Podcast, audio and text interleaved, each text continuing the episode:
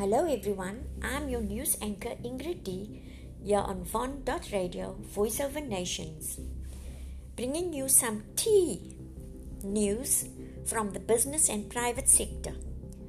Beloved South African brand Laager Rooibos celebrates its 75 year milestone. This year will see Laager Rooibos, the second biggest rooibos brand worldwide, celebrating 75 years of being part of South African homes. The brand, which now includes the Laager Rooibos Herbal and Laager Tea for Kids product ranges, has lived through some of the history book's most interesting time periods. In 1945 was a year which began with the world at war and ended with the signing of the United Nations Charter. Three quarters of a century later, the things have changed the world over and back home. We now have a democratically elected government, 11 official languages, and one of the most revered constitutions globally.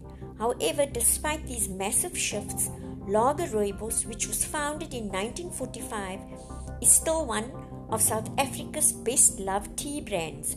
A story told in the tea leaves, the history of rooibos dates back possibly thousands of years when this tea was first used by South Africa's Khoisan people as a medicinal herb.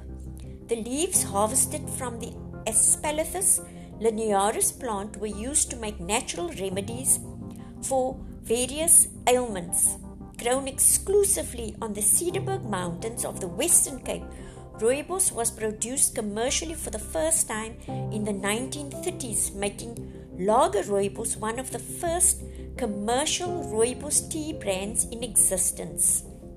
Stay tuned as I'll be back with more news.